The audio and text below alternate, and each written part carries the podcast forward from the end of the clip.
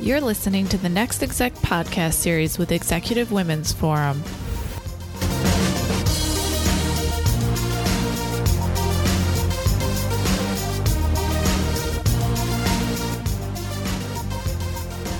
In this episode, Jessica hosts her first guest from across the Atlantic, Dr. Sorcha Healy.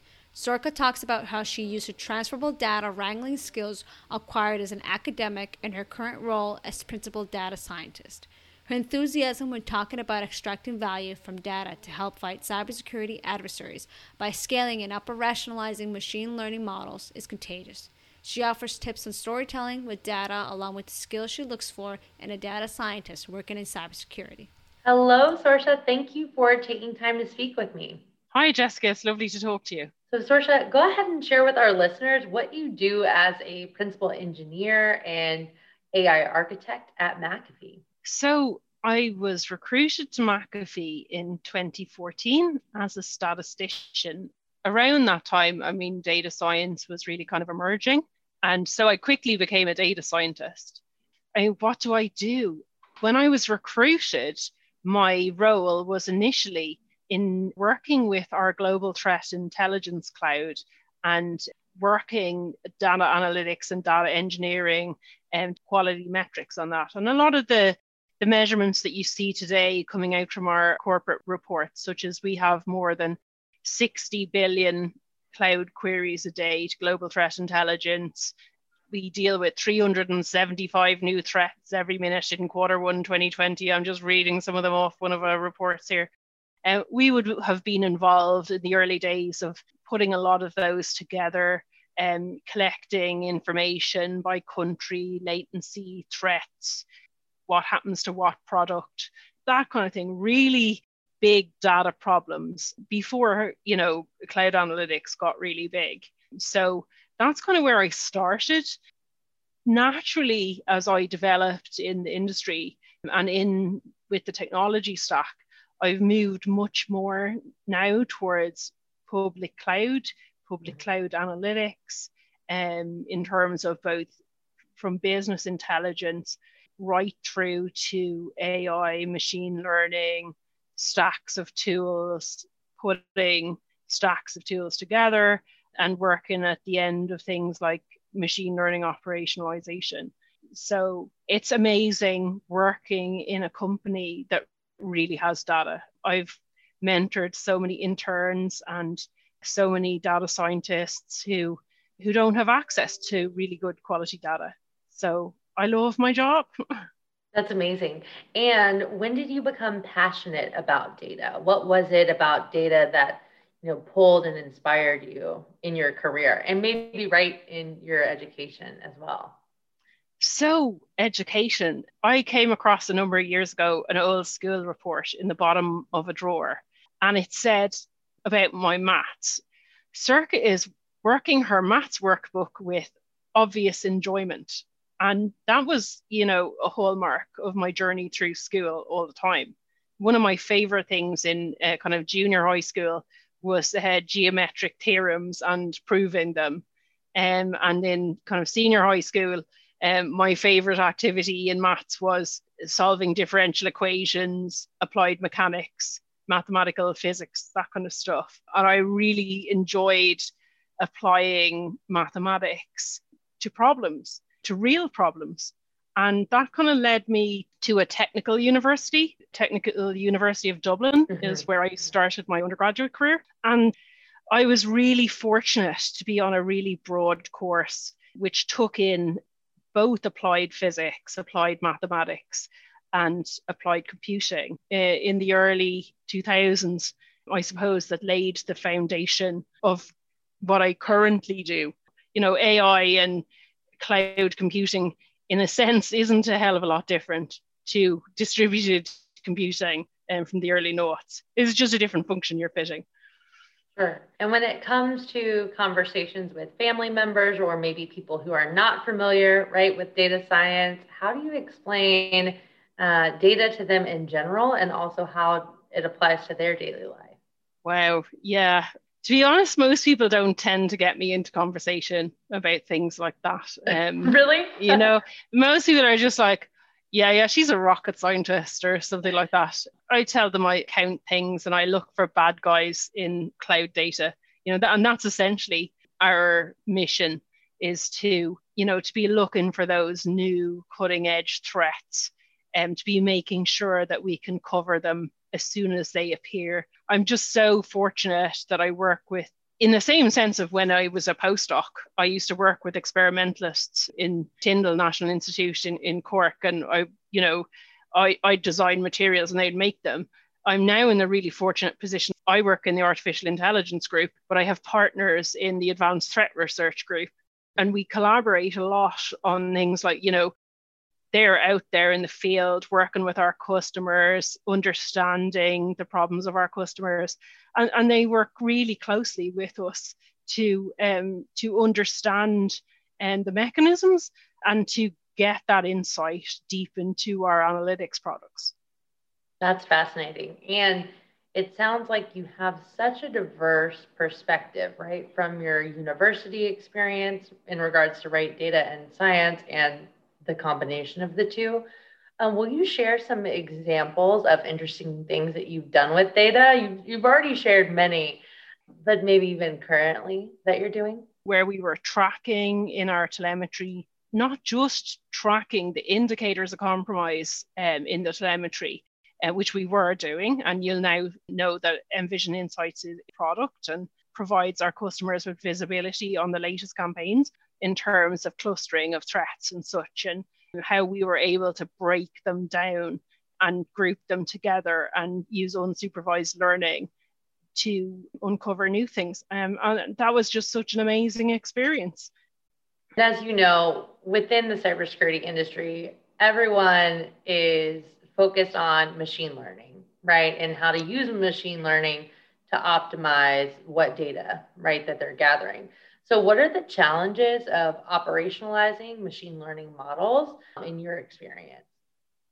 So it's not like, you know, we're predicting how much money somebody's prepared to pay for a product, or we're not predicting what video somebody's going to buy, or, you know, those kind of things, where if you hit with a customer on an online sales portal 50% of the time and they buy your product, that's great.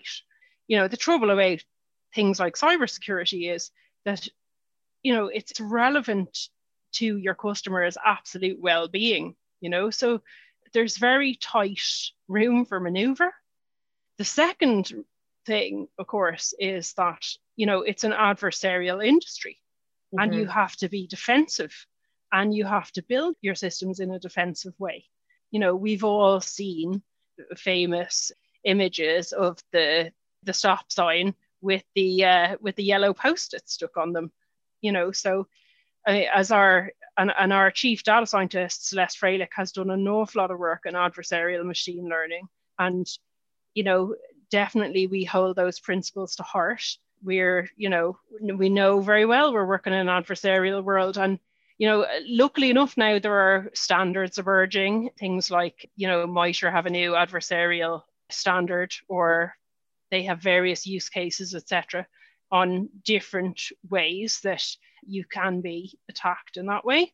So that's definitely a challenge that other operationalized machine learning systems don't face. Yeah. Does that inspire you, you know, waking up in the morning as a, right, someone who is such a esteemed security professional and also data scientist, to know that you're doing work that matters, right? And sort of beating bad guys, if you will. Absolutely. At a time like this, you know, where the whole world is challenged.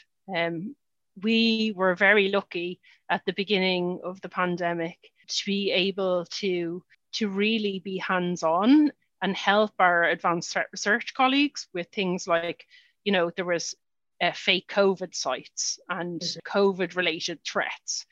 And we could contribute very much towards keeping healthcare customers safe and, you know, that kind of stuff. So there is a real hands-on value in this time, which does help, like you said, get up in the morning. And because otherwise at the moment, you know, it's kind of like, particularly actually in Ireland, where we're in the second half of a lockdown, you can't go anywhere, there's no pubs, restaurants open, you can't meet anybody.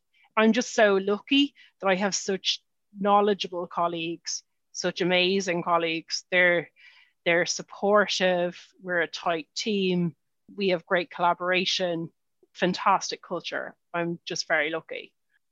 One question I have, especially you talked about scholarships and women at the collegiate level, women in STEM. What do you notice that they are most concerned about in entering this field, or even in pursuing careers in machine learning and artificial intelligence? I think women in this day and age tend to be far more on the maths end of things.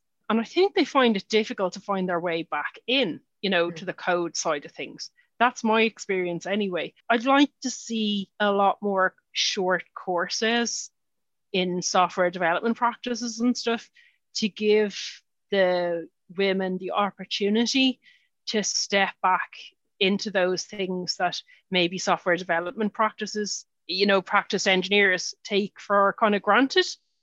Because particularly in AI, it's extremely useful to have that mathematical and physical knowledge behind the numerics, but it's very difficult to implement if you don't have those hands-on skills. And it just seems to me like it's kind of polarized. No, I understand. And also I feel like whenever I entered the cybersecurity industry in 2013, from an education perspective, it was about, become an expert in this niche, right? Whether that's network security, cloud security, endpoint security. And now I feel like in universities and in curriculum, becoming more of a generalist. And how do you diversify your own expertise, right? From technical skills to soft skills and business skills.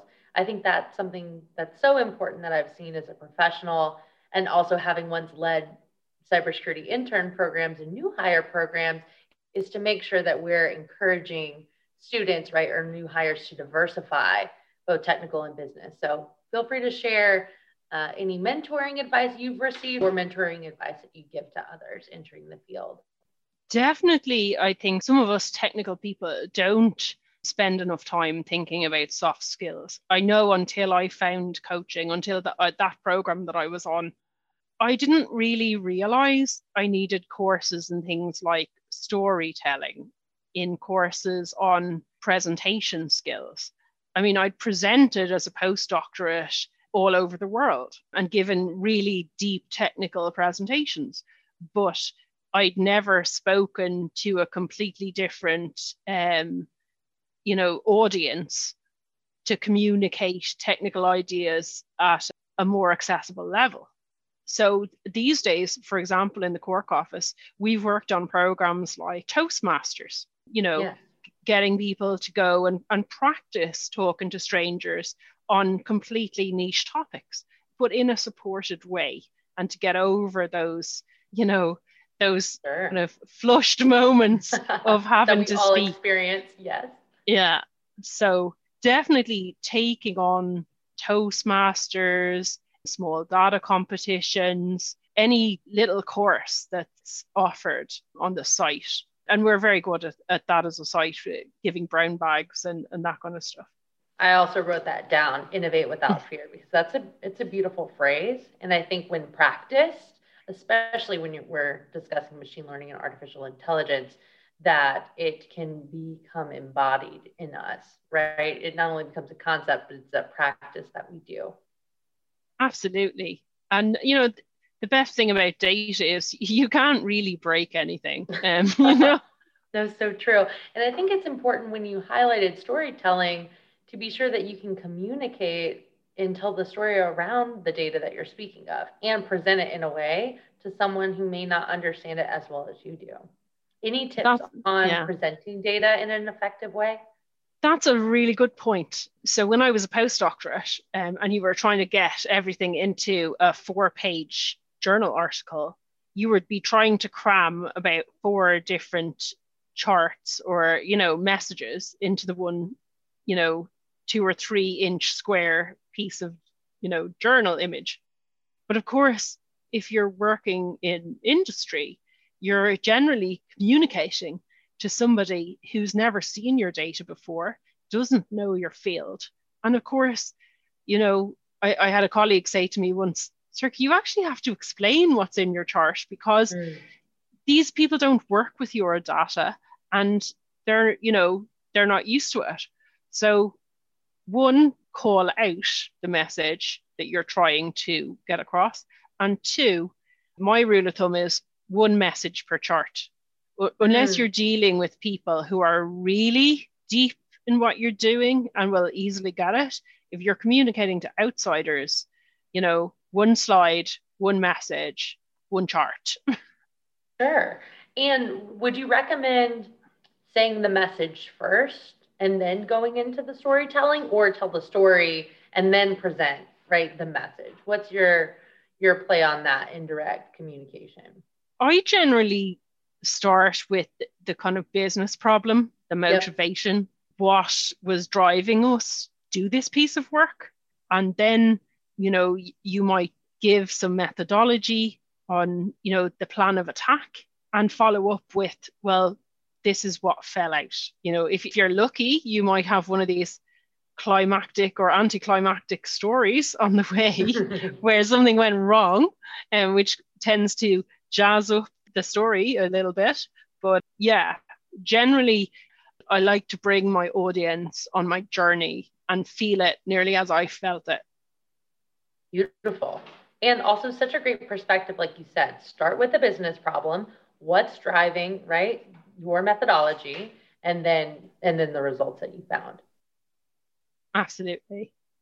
So what are some of the insights with respect to looking for red flags in operationalizing machine learning models?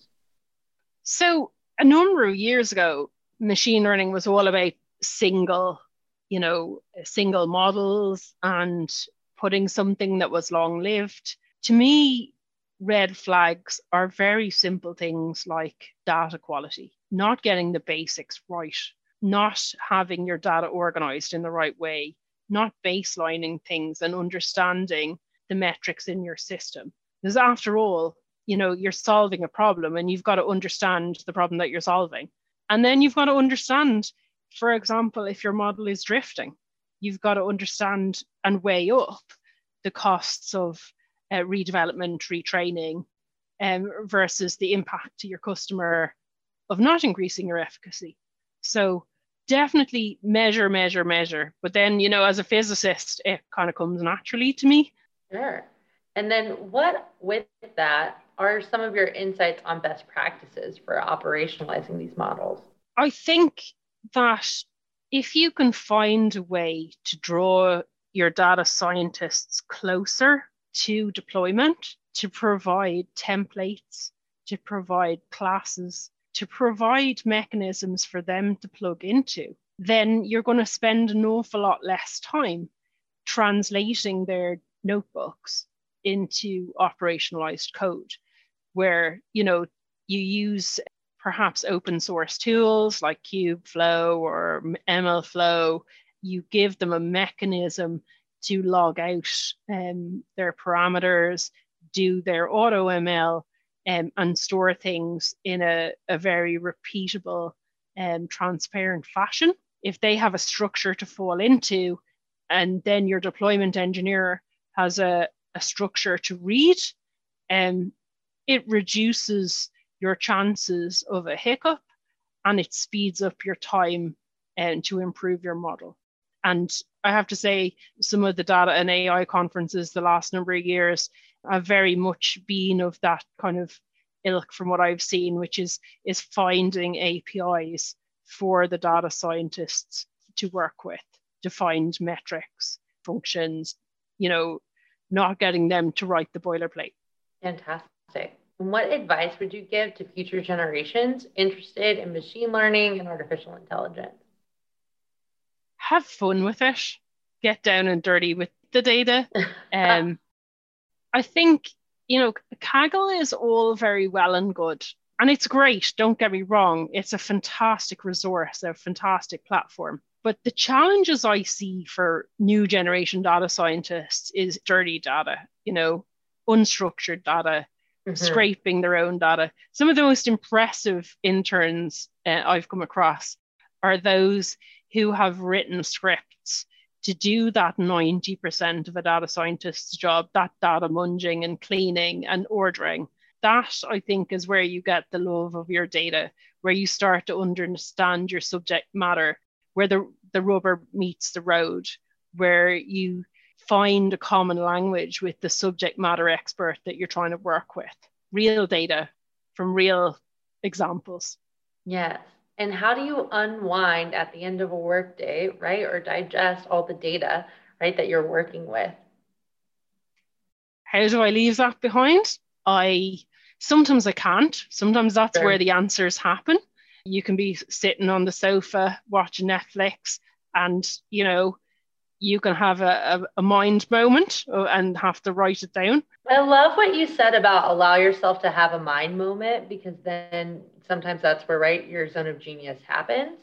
And I personally feel that we need to normalize that it is okay to think about work outside of hours, right? Because in my experience, being more fluid with it and also having healthy boundaries has led me to be more inspired, right, and successful in my day-to-day versus being so rigid about, you know, thinking about, right, data or cybersecurity past 8 p.m. It's normal. I mean, it's true. I mean, I do an awful lot of reading on Wired or, you know, ZDNet or those kind of things, you know. Social media is great for allowing those on a collections to be readily available. I would do an awful lot of that kind of reading. But you mentioned some resources and platforms to learn about machine learning and artificial intelligence in your field, right? As a whole, anything else that you would recommend for resources or books or podcasts, people that you enjoy following besides the EWF, of course? I was just looking today, you know, Trevor Hastie has a YouTube series on statistical learning. I found his books so informative, so practical with worked examples, right down to your, you know, this is the part of a random forest that does this, and this is why it does it, that blend of the mathematics and the machine learning. There's a great diversity in packed books. What else have I got? I have just... huge bookshelf full of, I have mostly a lot of the standard ones, pattern recognition and such. Analytics Via is a really good resource. Great diversity of content, everything from deep learning to operationalization. The Spark Summit slides, that's they're fantastic. Actually, it's not called Spark Summit anymore. I think it's called Data and AI Summit. And they have some great material, YouTube videos and slide decks from different companies that have operationalized ML in different ways, using different architectures that have come across different problems. Everybody from Uber, Zalando, and lots of new niche libraries. Yeah, so definitely there's plenty out there. Wonderful. Well, I know our listeners will enjoy exploring some of those resources and be inspired to continuously learn and develop themselves in our field. I want to thank you for your time this afternoon, and it was such a pleasure. It was a real pleasure, Jessica. Thank you very much for having me on.